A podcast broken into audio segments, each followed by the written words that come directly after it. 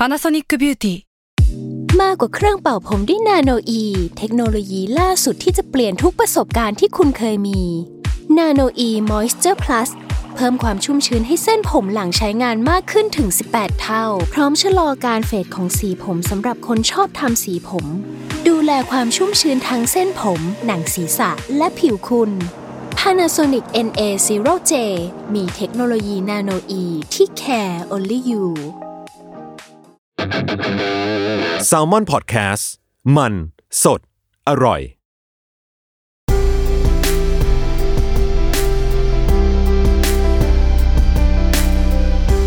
in-ear pocketbook หลับตาฟังหนังสือ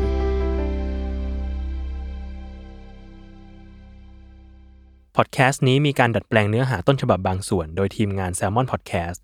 เพื่อให้ได้อัธรสในการฟังมากขึ้น จากหนังสือ วิชาเดินทางหลังเลิกเรียน เขียนและอ่านโดย พลอยไพลินตั้งประภาพร บทที่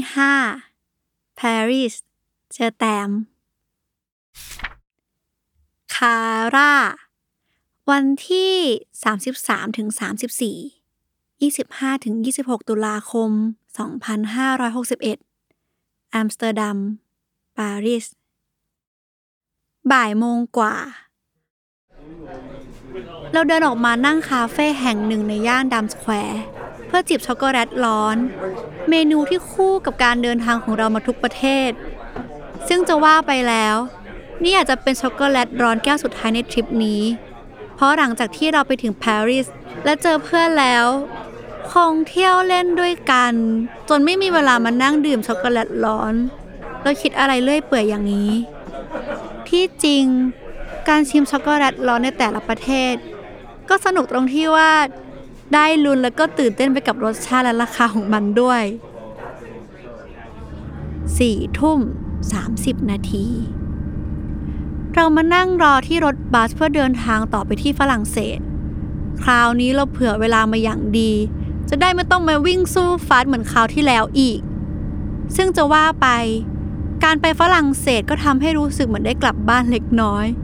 เพราะเรากำลังจะได้เจอเพื่อน แล้วก็มีเพื่อนไปไหนมาไหนด้วย เราจองที่พักไว้ที่เดียวตลอด 3 คืน ไม่ต้องนอนร่วมกับคนแปลกหน้า ไม่ต้องเปลี่ยนที่พักบ่อยๆ อยากกินอะไร หรือช้อปปิ้งอะไร ก็ไม่ต้องกลัวเงินเหลือไม่พอให้ไปต่ออีกแล้ว ก็เพราะมันเป็นประเทศสุดท้ายแล้วนี่ เงินเหลือเท่าไหร่ ใส่ไปให้หมด 6โมง30 นาที วันต่อมา รถบัสที่นั่งมาจากอัมสเตอร์ดัมเลี้ยวเข้ามาจอดที่ปารีสเบอร์ซี่ เราส่งข้อความไปบอกเพื่อนว่า มาถึงแล้ว แล้วเดินเข้าไปนั่งที่โซฟานิ่มๆ นั่งรอในอาคารผู้โดยสาร คาร่าเป็นเพื่อนสมัยประถม ตอนเรียนด้วยกันเราอยู่คนละกลุ่ม ก็เลยไม่ได้สนิทกันมาก พอคาร่าย้ายโรงเรียนไปตอนม .6 แล้วก็เจอคาร่าในอินสตาแกรมก็เลยกดติดตามไว้ ภาพจำที่เราเห็นที่มีต่อคาร่าก็คือ เด็กผู้หญิงตัวเล็กๆ ผมยาวๆ แล้วก็มีของใช้เป็นสีชมพู เช่นกระเป๋าคิตตี้สีชมพู รองเท้าสีชมพู นอกจากนั้นคาร่าก็มักจะมีอุปกรณ์การเรียนครบครัน ไม่ว่าจะเป็นกล่องดินสอ หรือสีไม้ที่เข้าชุดกัน เรียกได้ว่า คาร่าเป็นเด็กผู้หญิงสุดๆ ในสายตาเราคนหนึงก็ว่าได้8โมง30 นาที คาร่าส่งข้อความมาบอกว่า มาถึงแล้ว ให้เราเดินออกมารอที่หน้าสถานี เราเดินออกมายืนรอหันซ้ายหันขวา มองหาคาร่าด้วยความตื่นเต้น ยังไม่ทันหันดูอีกรอบ อยู่ดีๆ ก็มีเสียงเรียกชื่อเราดังขึ้นจากด้านหลัง ร้อมกับคาร่าที่ยืนถือมือถือ และอัดวิดีโอวินาทีที่เจอหน้ากันเอาไว้ คาร่าตอนนี้ โตเป็นสาวและสวย ตัวก็สูง ผมสีชมพูม้วนเป็นลอนยาว แต่งหน้าบางๆ สวมเสื้อโค้ทกางเกงยีนขาเดฟ และลากกระเป๋าใบเล็กๆ ซึ่งถึงแม้จะไม่ได้เจอกันนาน แต่การเจอคาร่าวันนี้ ก็ทำให้เรารู้สึกเหมือนโลกของเรากำลังกลับมาอยู่ในวงโคจรที่คุ้นเคย และเราก็กำลังกลับเข้าสู่ safe zone ตัวเองอีกครั้ง ที่พักของเราไม่ใช่โฮสเทลอีกต่อไป เพราะต่อจากวันนี้เราจะมีเพื่อนมาช่วยกันแชร์ค่าห้อง ที่พักของเราก็เลยอัปเกรดจากโฮสเทลไปสู่การเช่าบ้าน Airbnb เย่ เรากับคาร่ากระเป๋าสัมภาระไปฝากไว้ที่โฮสต์หรือเจ้าของบ้านที่เราไปอาศัยนอนตลอด 4 วัน แล้วก็ออกเที่ยวกันต่อทันที เป้าหมายการมาปารีสของเราก็คือ ภาพวาดโมนาลิซาที่พิพิธภัณฑ์รูฟ แก้มือที่พลาดไปในทริปครอบครัวคราวก่อน แล้วเราก็จะช้อปปิ้ง พร้อมกับกินให้ยับ ให้สมกับเป็นประเทศสุดท้าย และเราจะไม่ประหยัดอีกต่อไปแล้วเว้ย ประเดิมมือแรกในปารีสของเราสองคน ด้วยพิซซ่าถาดโต และเฟรนช์ฟรายร้อนๆ ซึ่งตอนที่กำลังหยิบพิซซ่าเข้ามากินทำให้เราคิดว่าการมีเพื่อนมาช่วยกิน มันดีแบบนี้นี่เอง ที่สะพานข้ามแม่น้ำระหว่างทางไปมหาวิหารนอตเทอร์ดัมแห่งปารีส เราสองคนตะโกนว่าบองชูใส่กันดังลั่น ระหว่างคาร่าหยิบมือถือออกมาถ่ายวิดีโอเล่น พร้อมกับแนะนำตัวและสถานที่ผ่านกล้อง รวมถึงแนะนำเราผ่านกล้องด้วย แต่สิ่งที่สะกิดใจอย่างหนึ่งก็คือ คาร่าบอกว่า เราเป็นเพื่อนที่ไม่ได้เจอกันนานเกือบ11ปี เฮ้ย มันนานขนาดนั้นเลยเหรอ หลังจากเดินข้ามสะพานมา แล้วก็มาถึงมหาวิหารนอตเทอร์ดัมโดยเป็นสถานที่สำคัญแห่งหนึ่งของปารีส ที่นี่ได้รับการยอมรับว่า เป็นหนึ่งในโบสถ์โกธิกที่สวยที่สุดในโลก ก็เลยมีนักท่องเที่ยวยืนถ่ายรูปกันอย่างคึกคัก เรากับคาร่าก็เป็นหนึ่งในนั้นด้วย และพอเสร็จจากมหาวิหารนอตเทอร์ดัมแห่งปารีสเรียบร้อย เราก็ชวนคาร่าแวะไปถ่ายรูปที่พิพิธภัณฑ์รูฟก่อนกลับที่พัก ที่จริงพรุ่งนี้เราตั้งใจจะไปพิพิธภัณฑ์รูฟกันอยู่แล้ว แต่ก็อยากเห็นพิพิธภัณฑ์รูฟในช่วงเย็นดูสักครั้ง พอชวนคาร่าได้ไม่นาน เรากับคาร่าก็มาหยุดยืนหน้าอาคารแก้วทรงสามเหลี่ยม ที่เราเคยมาเมื่อสองปีก่อน แต่จู่ๆอากาศก็เริ่มหนาวขึ้นเรื่อยๆ อย่างผิดสังเกต ไม่ใช่แค่หนาวธรรมดานะ ยังตามมาด้วยฝนที่ตกสู้ลงมาแบบไม่มีปีมีคุยอีก เรากับคาร่ารีบวิ่งไปหลบฝนที่หน้าอุโมงค์ทางเข้าพิพิธภัณฑ์ และดูท่าอากาศจะยิ่งหนาวขึ้นเรื่อยๆ แม้จะหลบอยู่ใต้อุโมงค์ก็ตาม แต่ลมได้พัดละอองฝนสาดเข้ามาอยู่ดี เราชวนคาร่าวิ่งฝ่าฝนออกไปที่ป้ายรถเมล์ทางด้านนอก แต่คาร่าปฏิเสธเสียงแข็งว่า ยังวิ่งออกไปตอนนี้ไม่ได้ ใจหนึ่งเราก็คิดว่า หรือฝนมันหนักเกินกว่าที่จะวิ่งฝ่าไป แต่เปล่าเลย คาร่าห่วงผมตัวเองมากกว่าเพราะเพิ่งม้วนผมมา ไม่อยากให้ผมเสียทรงโธ่คาร่า แถมคาร่ายังบอกอีกว่า ไม่ได้เอาที่ม้วนผมมาด้วย เลยกะว่าสี่วันที่อยู่ปารีส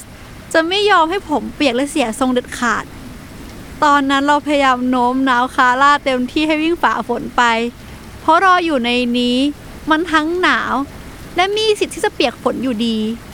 อีกอย่าง รถประจำทางก็กำลังจะมาถึงในอีกไม่กี่นาทีเท่านั้น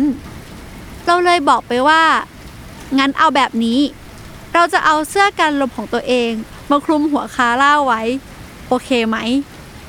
พอสิ้นเสียงคาร่าโอเคเท่านั้นแหละ เรารีบกางเสื้อกันลมอย่างไว และวิ่งไปพร้อมกันที่ป้ายรถเมย์ประจำทาง ลองนึกภาพตามนะ คนหนึ่งกางแขนเอาเสื้อคลุมกันฝนปิดบังผมให้ อีกคนก็อยู่ภายใต้เสื้อคลุมกันฝนนั้น แล้วก็วิ่งไปด้วยกันกลางสายฝนในกรุงปารีส มันช่างโรแมนติกสุดๆไปเลย กลับถึงที่พัก อาบน้ำเปลี่ยนเสื้อผ้าเรียบร้อย นึกขึ้นได้ว่าโมวแต่หนีฝนกัน จนลืมแวะกินข้าวมื้อเย็น เราก็เลยออกไอเดียชนคาร่า ออกไปซื้อของเข้ามาทำอาหาร แล้วก็จัดการโชว์ฝีมือทำพาสต้าผัดเบคอนให้คาร่ากิน ใจตอนนั้นรู้สึกว่า มีเพื่อนอยู่ด้วยกันมันก็สนุกอย่างนี้นี่เอง เพราะคาร่าทำให้รู้สึกว่า ความเหงาที่เราเจอมาตลอดหลายสัปดาห์ คือความฝัน ก่อนนอนคืนนั้น เราสองคนคุยกันไม่หยุด และถึงแม้ตอนนั้นเราจะสงสัยว่า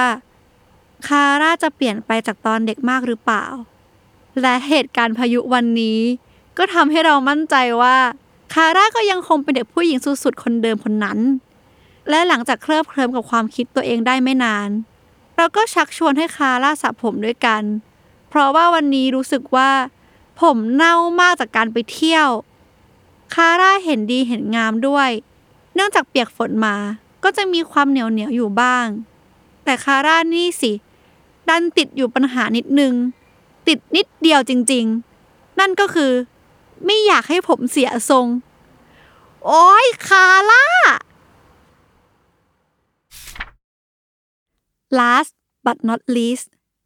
วันที่ 35ถึง37 27ถึง29 ตุลาคม 2561 ปารีส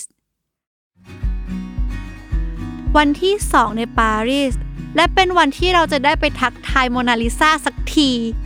แต่ก่อนจะออกไปไหนต่อไหน เรากับคาร่านั่งแต่งหน้าแต่งตัวกันในห้อง รู้สึกเหมือนไม่ได้ทำอะไรอย่างนี้มันนาน โชคดีที่ก่อนเดินทางมาถึง เราส่งข้อความไปบอกคาร่าให้เอาชุดสวยๆมาเผื่อ อยู่คนเดียวมาเป็นเดือน จะแต่งยังไงก็ได้ แต่อุตส่าห์ได้มาเที่ยวกับเพื่อนสาวสักที ก็อยากจะมีรูปตัวเองในชุดสวยๆเก็บไว้บ้าง ไปค่ะ พิพิธภัณฑ์รูฟรูฟเป็นพิพิธภัณฑ์ที่มีผลงานศิลปะหลายหมื่นชิ้น และหนึ่งในนั้นก็คือภาพวาดโมนาลิซาของลีโอนาร์โด ดาวินชี ที่เราหมายมั่นปั้นมือมาจากเมืองไทยว่า ต้องเห็นด้วยตาตัวเองให้ได้ ตลอดทางเดินในพิพิธภัณฑ์ มีป้ายบอกทางไปชมภาพวาดโมนาลิซาอยู่เป็นระยะระยะและผู้คนในรูฟก็เหมือนจะเดินหลังไหลเข้ามาเป็นทางเดียว ซึ่งเราเองก็เป็นหนึ่งในนั้น ที่ถูกพัดพาเข้าไป จากมวลมหาชน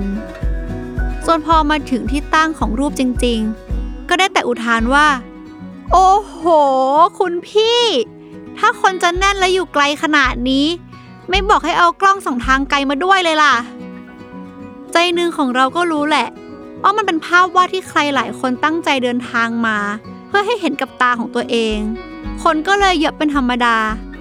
แต่ไม่คิดว่าจะเยอะขนาดนี้โมนาลิซาจึงเหมือนเป็นเซเลบริตี้ของที่นี่ ที่มีนักข่าวมากมายแย่งกันถ่ายรูป แต่ต่างกันตรงที่โมนาลิซาเปลี่ยนสีหน้าท่าทางไม่ได้ ดังนั้นทุกคนก็จะได้แต่ภาพโมนาลิซาหน้าเดียวกลับไป พอเข้ามาในลูฟร์และได้เห็นโมนาลิซาด้วยตาของตัวเองแล้วแผนต่อไปของเรากับคาร่าก็คือช้อปปิ้ง ที่ถนนชองเซลิเซ่หรือสวรรค์ของนักช้อปปิ้งในปารีส เรากับคาร่าช่วยกันเลือกเสื้อผ้า เดินเข้าร้านนั้นออกร้านนี้ อย่างสนุกสนาน รู้ตัวอีกทีก็มืดค่ำและได้เวลากลับที่พักแล้ว วันที่3ในปารีส เรากับคาร่าตกลงกันว่า จะไปชื่นชมความสวยงามของโบสถ์แซงชาเปลและจบด้วยการนั่งกินฮอทดอกด้วยกันที่หอไอเฟล เหมือนที่เด็กบอก เออ มันดูดีที่สุดเลยเว้ยแก เราสองคนกลับที่พักคืนสุดท้ายด้วยกัน และห้องนอนของเราก็เต็มไปด้วยข้าวของของการช้อปปิ้ง ไม่ว่าจะเป็นแว่นอันใหม่ที่ซื้อเพราะอันที่ใส่มาพังไปตั้งแต่ตอนซาวน่าที่สวีเดน รองเท้า Dr. Martens ที่อยากได้ตั้งแต่ตอนที่เห็นสาวๆที่เนเธอร์แลนด์ใส่ แล้วก็เสื้อผ้าอีกสองสามตัว เราค่อยๆจัดของทุกอย่างใส่กระเป๋าเดินทางที่เดินทางมาด้วยกันไกลเหลือเกิน เสื้อลองจอนถูกม้วนเก็บใส่กระเป๋า หยิบเสื้อกันหนาวตัวโปรดออกมาแขวน เก็บเศษขนมที่ทิ้งไว้ในกระเป๋ามาทิ้งลงขยะ หยิบสมุดจดบันทึกการเดินทางของเราออกมาดู จากสมุดเล่มเปล่าๆ ตอนนี้มันถูกขีดเขียนไปแล้วกว่าครึ่งเล่ม หลายร้อยเรื่องราวที่เกิดขึ้น ทุกความรู้สึกที่เราเจอ ถูกจด และถูกยัดเข้าไปในสมุดเล่มนี้ ใจหายเหมือนกันนะหนึ่งเดือนกับอีก 8 วัน ที่ว่าจะนานก็นาน จะเร็วก็เร็ว ทุกอย่างเหมือนความฝัน และพรุ่งนี้เราจะต้องกลับบ้านแล้ว วันสุดท้ายในปารีส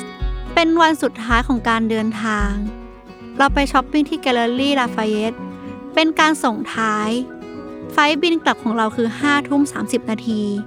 มีเวลาสำหรับวันนี้ถมเถ อยู่ดีๆ คาร่าก็นึกครึ้มอยากถ่ายวิดีโอปิดทริปครั้งนี้ของเรา ซึ่งเราก็ตอบตกลง เพราะยังมีเวลาเหลืออีกหลายชั่วโมง คาร่าก็เลยออกไอเดียระหว่างทางกลับไปเก็บของที่พัก และเสนอความคิดขึ้นมาว่า ให้กลับไปที่พิพิธภัณฑ์รูฟอีกรอบ เราไม่ปฏิเสธไอเดียนั้น และในเวลาเกือบหนึ่งทุ่ม เราสองคนกลับไปที่พิพิธภัณฑ์รูฟกันเป็นครั้งที่สามในรอบสี่วัน ความมืดตอนกลางคืนทำให้ยอดพีระมิดตรงกลางพิพิธภัณฑ์รูฟช่างสว่างสวัย สวยงาม ลมเย็นๆของลานกว้างพัดเข้ามา จนผมเราสองคนปลิวบังหน้า คาร่าจัดแจงหยิบโทรศัพท์มือถือขึ้นมาถ่ายวิดีโอด้วยความตั้งใจ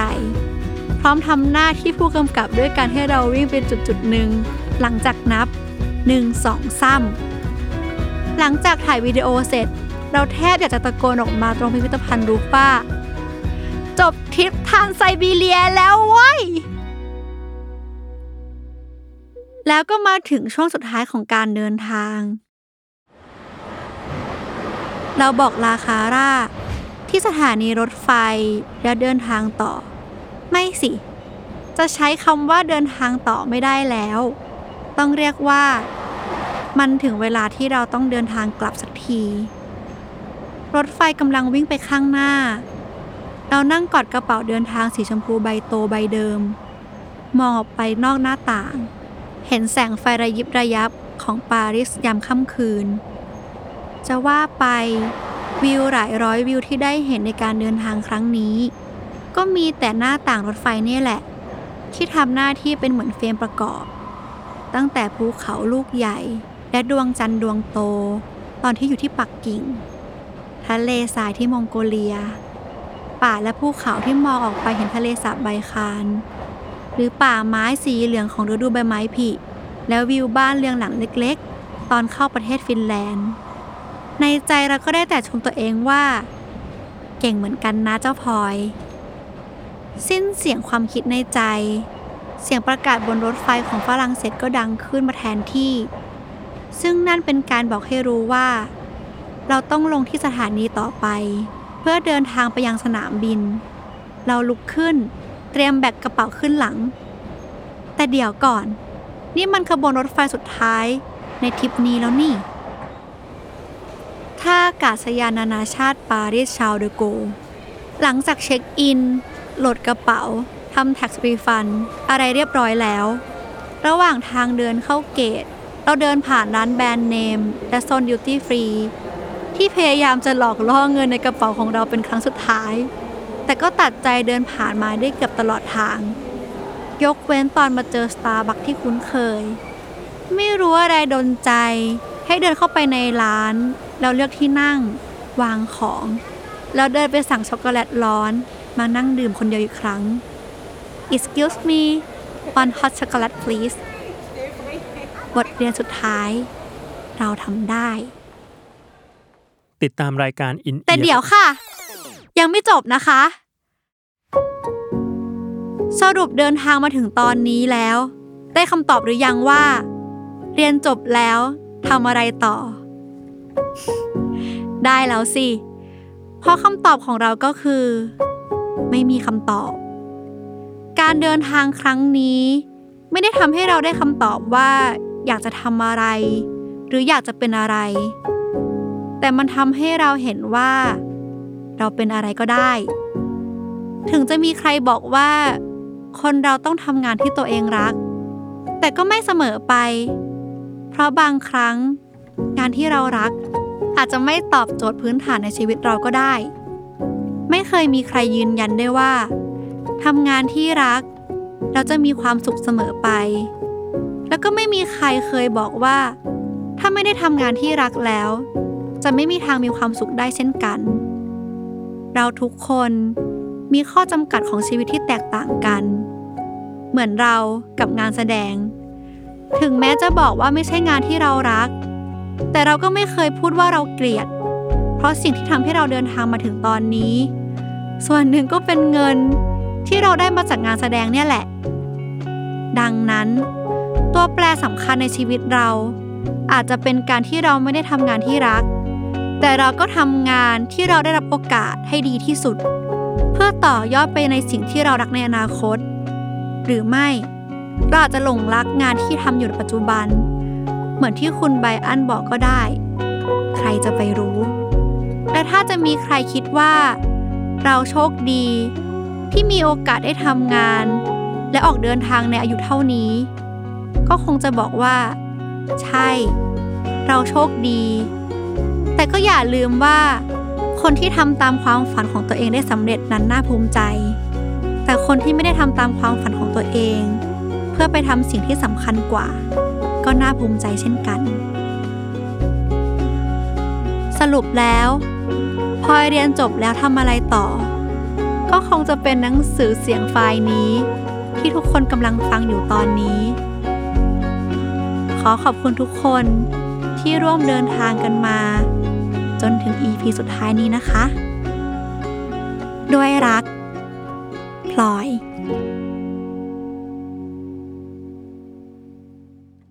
ติดตามรายการ In Ear Pocket Book ได้ทุกวันอาทิตย์ ทุกช่องทางของ s ซ l m o n Podcast